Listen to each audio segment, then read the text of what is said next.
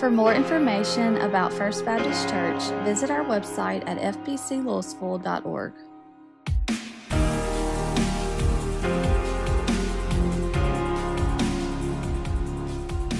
Amen. Thank you, Danny, and praise group and choir. What a great way to usher us into the presence of the Lord this morning. I got to tell you, um, every fall, I develop a little cough. I never really thought much about it until this year, but I was sitting there underneath my mask a minute ago singing, and I had a little cough, and I'm sitting right next to Doctor Gentry. So it, I kind of let a little cough off, and I immediately went.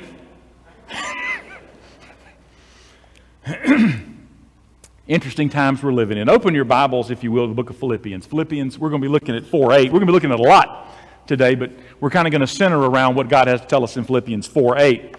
We're going to ask the question, and we've been kind of talking about this a little bit on Wednesday nights uh, during our study of Hebrews. But the question that we have to answer, each one of us individually, is this. You want to eat with a fork or a spoon? Do you want to eat with a fork or a spoon? What is keeping revival from coming? There's so many, so many things, and, and one of the things we've been talking about is how if we're going to be, if we're going to experience revival, if God is going to do what only He can do in our church and our nation, if He's going to bring healing and restoration and revival, we've got to be ready. Each one of us individually has to be ready for revival. So when we get together as the church, the church is ready. And then we leave this place and we go into the world that needs to hear about the love of Jesus Christ. And, and we've got to be able to share that. But what is keeping revival from coming? What's the missing message that God has for us in revival? What's hindering our surrender? And I'd like us just to take a look, as we do every Sunday, I encourage us to take a look at God's Word and then apply it to our lives and our hearts, to our situations. But it may be us. We may be dealing with the same kind of, of hardened hearts that Jeremiah did when God sent him to call a people to return to Him. God told Jeremiah this in Jeremiah fifteen twenty. Then I will make you to this people a fortified wall of bronze, and though they fight against you, they will not prevail over you, for I am with you to save you and deliver you, declares the Lord.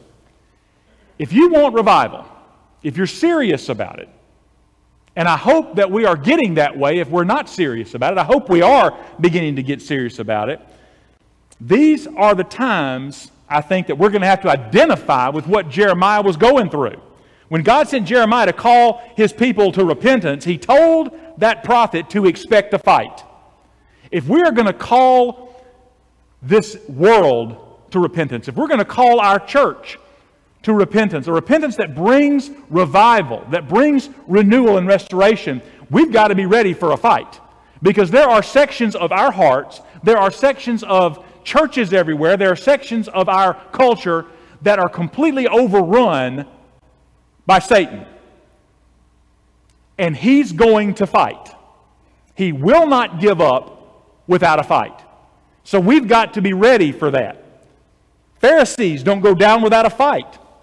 Like the church at Sardis that we looked at last week in the book of Revelation, many churches boast about their membership or their methods or their buildings or their budgets or their programs, but there is something missing in the people of God. They have the appearance of life, but they're dead. They're not channels through which the Spirit of God can flow. If we're going to have revival, we've got to be channels that God can flow, the Spirit of God, the Holy Spirit can flow through to literally spread the good news. Are we ready for that? God also told Jeremiah in Jeremiah one ten, see, I have appointed you this day over the nations and over the kingdoms to pluck up and to break down, to destroy and to overthrow, to build and to plant. So what are we going to have to uproot? What are we going to have to tear down? What are we going to have to destroy or, or demolish before the building and the planning can occur in our lives and in our church? What are the things that we have got to forcibly remove So God can and will do what only He can do in bringing revival to us. Have we taken our beliefs and laid them at the cross? Have we, have we done that? Have we run our theology through the grid of God, or is it just a theology of preference? Are we really looking for what God wants for us? Are we serious? We've been talking in our prayer times that we've been going through every week. Are we serious about wanting God's will for our lives, or do we want God to join us in our will? Are we looking for Him, or are we asking Him to join us? We may be busy, but is God blessing the busyness? Or are we just kind of stirring up dust like Pigpen does in those Peanuts cartoons? Y'all know the one I'm talking about. Pigpen, everywhere he goes, he has this little cloud of dust that follows him. People cough and, and gag and everything because this dust is all uh, up around him. Some of our churches are dusty. Some of our churches need house cleaning. Are there others in the church who are more like Linus, though, carrying their security blankets? They can't imagine life without them. They need something to hold on to because they think that Jesus is not enough. They want Jesus plus something else. Well, let me remind you that Jesus plus anything is nothing. It's Jesus only or something else. I try not to involve my family in my examples, but some of them are just too great. So I get to share them with you. When Olivia, my oldest, was a baby and a toddler, she had this ratty, nasty blanket that she carried with her everywhere. And she used to pick fuzz off of it, make it into big balls. And I, we, we opened up a purse one time, and there was just like five pounds of fuzz in this little purse. She had kept it. She called it Fringe. And she never went anywhere without it.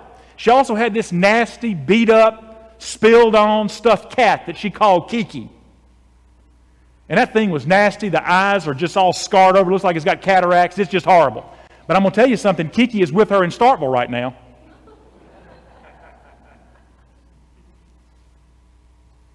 It's still on her bed.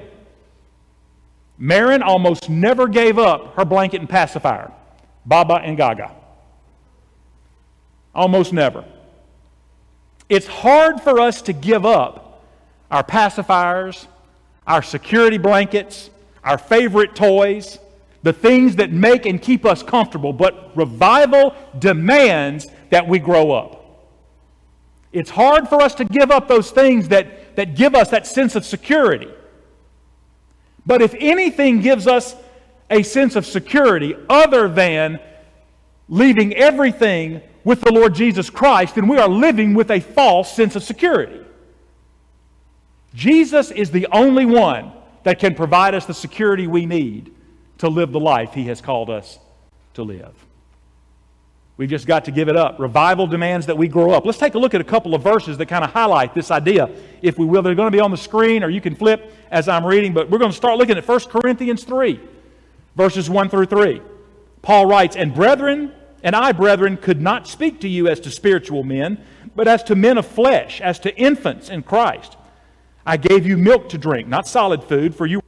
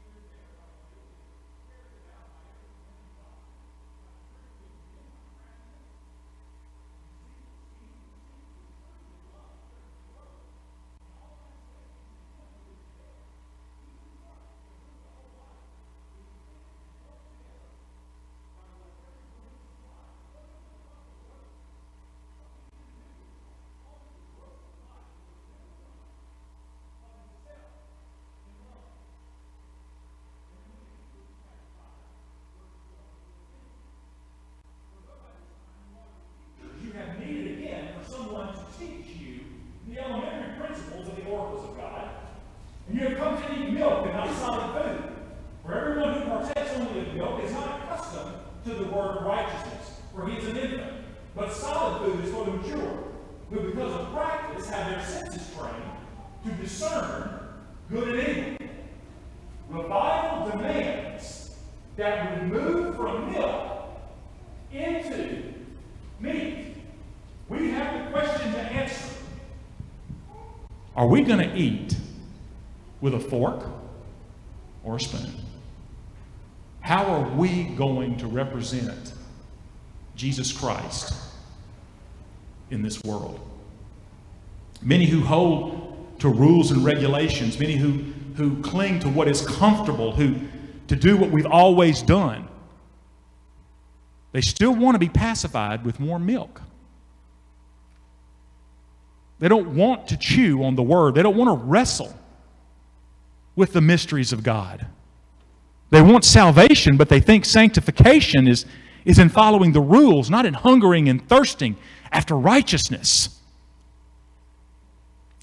We read of great movements of God in, in, in days that have long since passed. We read about them in our, in our, in our church history, in the history of the, the body of Christ, the Christian church. We, we, we hear about those, and we wonder why it's not happening here.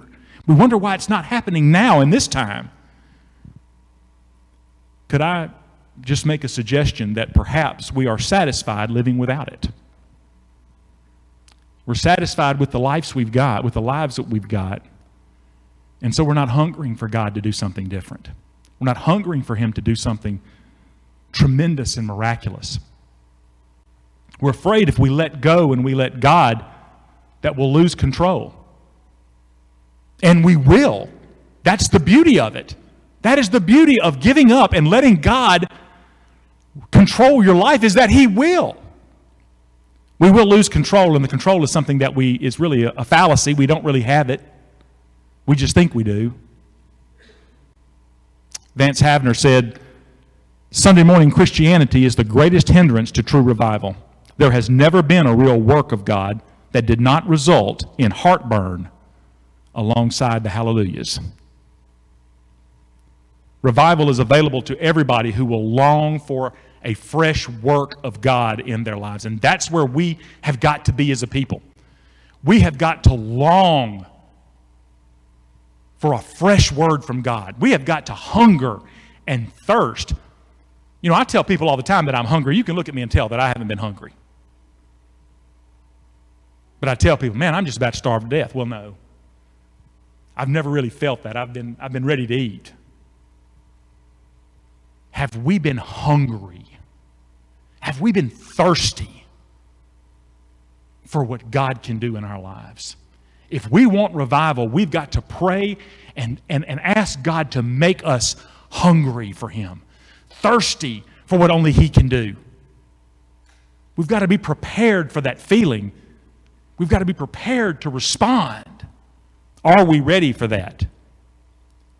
We can't let others stop us. We can't set a limit on what God can do, even if the church never sees what God does in us. We can't be stopped from doing it. Revival is not a mystery. God wants to revive His people. God wants us to have that passionate relationship with Him. He wants us to experience that. He wants us to do that. Isaiah thirty eighteen says, "Therefore the Lord longs to be gracious to you, and therefore He waits on high to have compassion for you. For the Lord is a God of justice. How blessed are those, all those, who long for Him." Take a look in your bulletins. Take a look uh, if, uh, I'm not sure if we got a code for it or anything that's on the that's on the screen, but there's copies, hard copies of it. And find the sheet of paper calling you to prayer and fasting for our church. It's going to be a, there's just a couple of things I, I, I'd like you to, to co- covenant to do along with me. We're going to be doing this together. It is time that we began to pray as individuals and as a family for our church, to be the people that God would have us to be. First of all, I'd like us to fast from October twelfth until November second. That's three weeks. Three weeks, starting tomorrow. Find something in your life that can be a distraction. Doesn't have to be, uh, you know, it doesn't have to be food. But find something in your life that can be a distraction and commit to give it up during this time period. Doesn't have to be food. I mean, fasting from something can be food or a specific, specific food, but it can also be social media. It can be shopping. It can be television. It can be, dare I say it,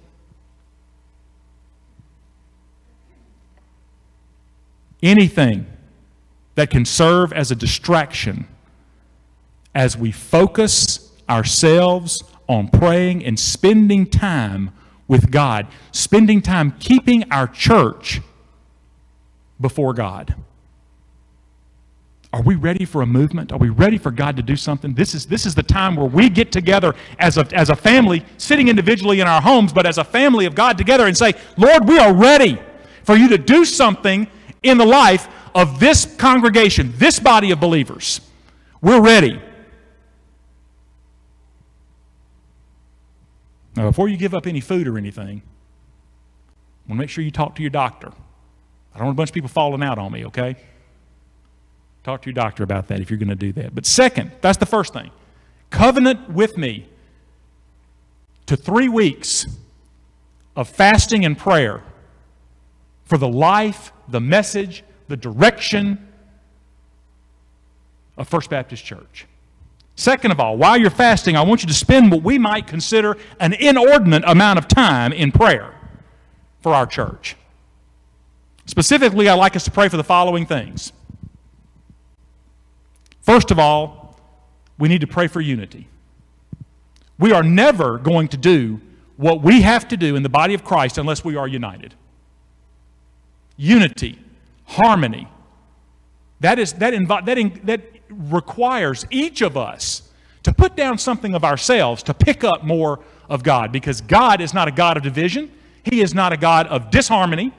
God is a God of unity. He is a God of together. He is a God of love. And, and if we're going to be that way, we've got to put down something of us to pick up something of God. So let's pray for unity, leaving those things that can serve to divide us with God to handle. Whatever it is, let's pray for unity together. Also, let's pray for family. Let's pray for each other. Let's pray for the families in our church. We have no idea what is going on behind the doors of our homes, but God does. Let's lift each other up. Are we going to spend time lifting one another up? There are people in our church that are, are sick and hurting. There are people in our church that are afraid. There are people in our church that have anxiety over life, over work, over finances, over family. There are people in our church that are struggling in their marriages. We, we may not know it, but there are people who are struggling doing that. Let's lift each other up. Let's take time in our prayer time to remember one another. That's one of the beauties of intercessory prayer, that God gives us the ability. He gives us the passion. He gives us the calling to pray for one another. So let's lift one another up. Let's also pray specifically for ministry. Pray for the activities of our church, that, that we'll be doing more than stirring up dust. But we'll be about serving the least and the lost. Doing it with the glory of God. Doing it to the glory of God, not to our own glory. What are we doing that is making a difference in our community? What are we doing that's making a difference for missions both at home and abroad? What are we doing that is, that is letting the world around us know that this church cares about what happens to them, that this church loves them, whether they feel lovely or not, because we represent, we reflect the love of a God who loves them, who created them for a purpose, with, with, with meaning. Let's pray for the ministries of our church. Are there things that we're doing that we may not need to do? Are there things that we're not doing that we may need to do? I've been talking with some of you about some, some ministries that are, that are just not getting done in, in the community around us. And, and we're going to step up and start doing those things. Why? Because we serve a God of love. And they will know we are His children because of our love for each other and our love for them. So let's pray for the ministries of our the, the ministries of our church. Let's pray for our worship. Let's pray that God that God will be glorified in our acts of worship and the things that we do. Pray that we will set aside our preferences. which will serve to divide us, and unite behind the desire to lift up God. Every time we gather for corporate worship, let's make sure that when we gather together, we've prayed up this time we're going to spend together. Your staff does it, but it's going to take more than just the staff praying about our worship. Let's every one of us covenant with each other to pray that before we come in here on Sundays, before we sit down on Wednesdays, before we come together on Sunday nights, that we have stopped and asked God to do something mighty, something amazing, something miraculous with our time of worship. We want to lift Him up. We want to make much of Him. Let's make sure that we, that we do that. We tell God we want to do that and ask Him to, to remove those barriers that we might have to that. Let's pray for our worship. Let's pray for evangelism. Pray that God will place in our paths people who need to hear the gospel. And let's commit when God does that, that we won't pass up that divine appointment. Because if somebody, if God puts somebody in front of you that needs to hear the Word of God, they may need to start by seeing the Word of God lived out in, in our lives. Let's pray that we understand that God has brought us together and that that is not just something random, that that is a divine appointment. It could happen at work. It could happen at church. It could happen at the grocery store. It could happen on the golf course. It could happen anywhere. Let's pray that we don't pass up an opportunity to share with somebody about what Jesus has done for us and what He can do for them. And I'm going to add to that something. When we're praying for evangelism, let's pray for discipleship. Let's pray for discipleship. Okay? Once we evangelize, we can't just leave folks on their own. The church, for the church to grow, for the church to grow in, in maturity, in spiritual maturity, for us to grow into the likeness of Christ, we've got to study. We've got to study individually. We've got to study together. We've got to read God's Word. We've got to let it penetrate our hearts and our minds. We've got to be people who are hungry and thirsty for the Word of God, and that is discipleship. Are we hungry and thirsty for the Word of God? Let's pray that we become disciples. Let's pray that we make disciples. So I'll add that to evangelism. I didn't have that on your list, but you can add that in. Let's pray for intimacy. Pray that God will ignite within each one of us a passion for knowing Him more and better. I've said several times over the course of the last couple of weeks, as the, the messages have just kind of geared toward that.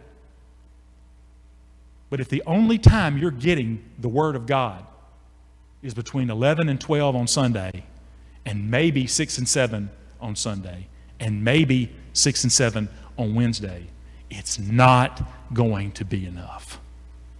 God calls us to intimacy. How are you intimate with somebody? You spend time with them. You get to know them. They become important to you. They become critical to you.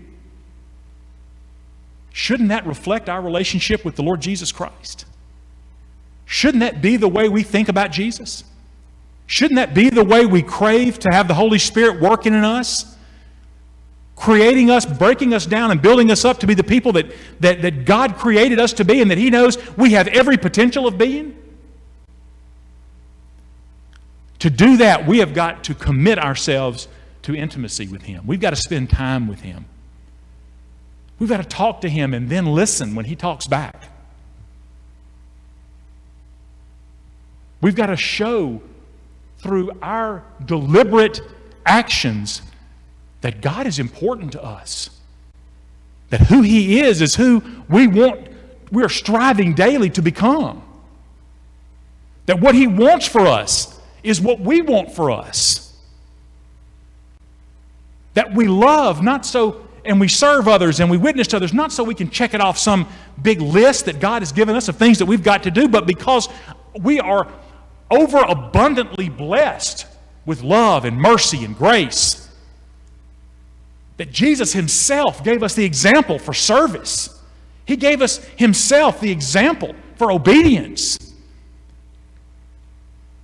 If we're going to have revival, we're going to have to make that a part of who we are, and the only way to do that is to be intimate with Him and So pray for intimacy. And finally, pray for primacy. Primacy. Pray that, that you and that I will pray that I and our church will put God first in everything we do. It's not about what makes us look good or bad. It's not about what we uh, think we ought to be doing. It's not about what, you know, what other folks will think about us. The mission of the church ought to be, what does God think about what we're doing? What does God think about the direction we're headed? What does God think about this decision? What does God think about that decision? Are we, are we running everything through God's lens, or are we still doing it through our lens? I guess that's the question. And if we're going to pray for primacy, we need to pray that the center of His will is where we long to be. The center of His will is where we long to be, and we're not going to stop until we get there. Do we want to be in the center of God's will? And I'm going to tell you, sometimes it's tough getting there because we're human beings. And because sometimes the center of God's will is a place that we're not sure we want to go. Sometimes the center of God's will is, is calling us to, to a level of commitment and a level of service that we may never have done before and that we're not sure we want to do. If God is going to bless us individually with revival, with renewal, spiritual renewal, if God is going to bless this church with revival, with renewal, if God is going to use us as His instrument to bless this community and the world with revival and renewal, it has to start with our yielding ourselves to God's will first. What does God have to say about what we're doing? And we're not say, God, when we pray for, to, for God to be first in our lives, we need to say, God, I, I want Your will to be first in my life. I want Your will to be first in my church. And Lord, we're not going to stop praying. We're not going to stop doing. We're not going to stop trying to be until we get there. Because it's a journey. Are we ready to make that journey together? Paul tells us in Philippians four eight, which is where I asked you to flip this morning. Finally, brethren, whatever is true, whatever is honorable, whatever is right, whatever is pure, whatever is lovely, whatever is of good repute, if there is any excellence, and if anything worthy of praise, dwell on these things. We got to dwell on the things that are good, not just the things that are bad. God has blessed us beyond measure. God has given us, each one of us, a ministry. He has given each one of us a voice. He has given each one of us a testimony. He has given each one of us gifts and talents that we, that we may not even know that we have. But He has blessed each one of us with the ability to do something that only we can do for the kingdom of God. I ask myself this, and I'm going to ask you this question too. Are you doing everything that you can for the kingdom of God? Are there things that God may be talking to you about doing that you don't think you've got the gifts for, the talents for, the time for? Let me tell you something. If God is calling you to do something, God is going to make sure that you've got the tools you need to do it. God's not about the business of going, man, I'm going to call him to do this. Let's, let's, let's watch him try to do it. No, God says, if I want you to teach, I'm going to gift you for that. If I want you to, to be a part of a prayer ministry, I'm going to gift you with the time and the patience to do that. If God wants you to serve in a leadership position in this church, I'm going to give, God's going to give you the gifts and the talents that you need. If God wants you to show your commitment to the church through your through the time that you spend or the, the, the resources that you share, God is going to give you the things that you need to fulfill His calling on your life. Doesn't matter how old you are. Doesn't matter how, how your age as a Christian. It simply doesn't matter. If God is placing something on your heart, He's going to gift you to do it. If there are needs in the church, we are the church. If there are needs in the ministries of our church, God is gifting somebody and calling somebody to do those things, because God doesn't create needs in the body of, of Christ and not provide a means to meet those needs. It's simply not going to happen. So as we pray fervently, and I, I challenge us to do this, three weeks, three weeks, find something that is a distraction and let it go. Give it to God for three weeks and spend some time praying to Him about these things, about anything else that comes to your mind. I just wanted to, to direct you to those things as a family. Let's dwell on those good things. Let's dwell on those things. And, and by dwelling, that means we, we set aside time to meditate and to think and to focus. Every one of us has got time for that. Every one of us has got time for that. And then let's see what God does in the lives of His people.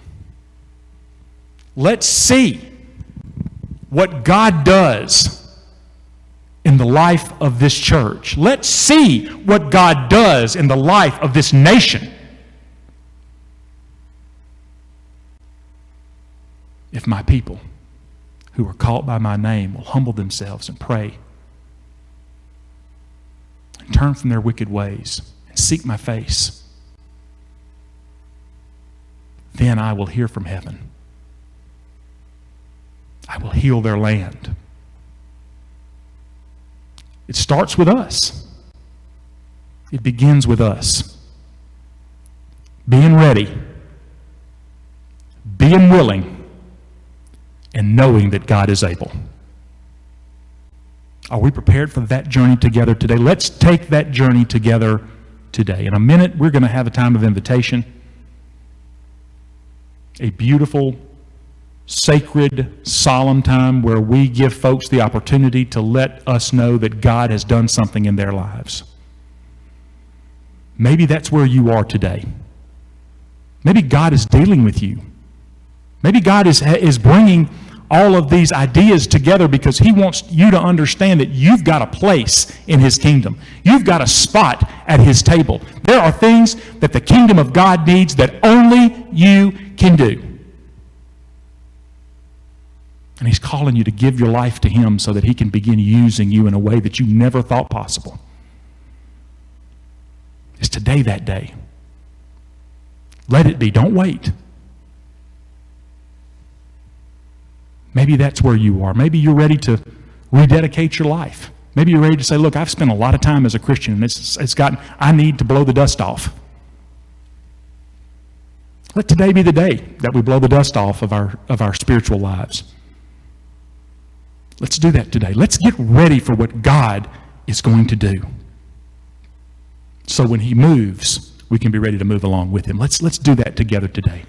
Father God, I just, I come to you tonight, today, thanking you for your love. I thank you for your, your work in my life and in the life of the lives of those people that are here, the life of this church. God, I just thank you for everything that you're doing. Lord, we want to be a people that are hungry and thirsty for you. We want to, to want you more than anything else. We want your will to be front and center in our lives, in the life of this church, in the life of our community. Father, we want you to lead us as we, as we move. God, we want everything we do to be, to be covered in, in, in prayer and dedicated to you so that, that you are made much of and we are made little of, Father. We want everything we do to bring glory and honor to you. Through our praise, through our ministry, through our worship, through our witness, through our testimony, through our through through everything that we do, God, we want you to be front and center in our lives. God, help us to do that. Help us to set those things aside that would distract us. Help us to, to push those things down that would, that would weigh uh, on our minds and keep us from being focused on you, God. Help us to tell the enemy that he has no place in our homes. He has no place in our businesses. He has no place in this church. He has no place in our lives at all, and that he must go. Help us as we're strong in this way. In Jesus' name, amen. Let's stand for our time of invitation.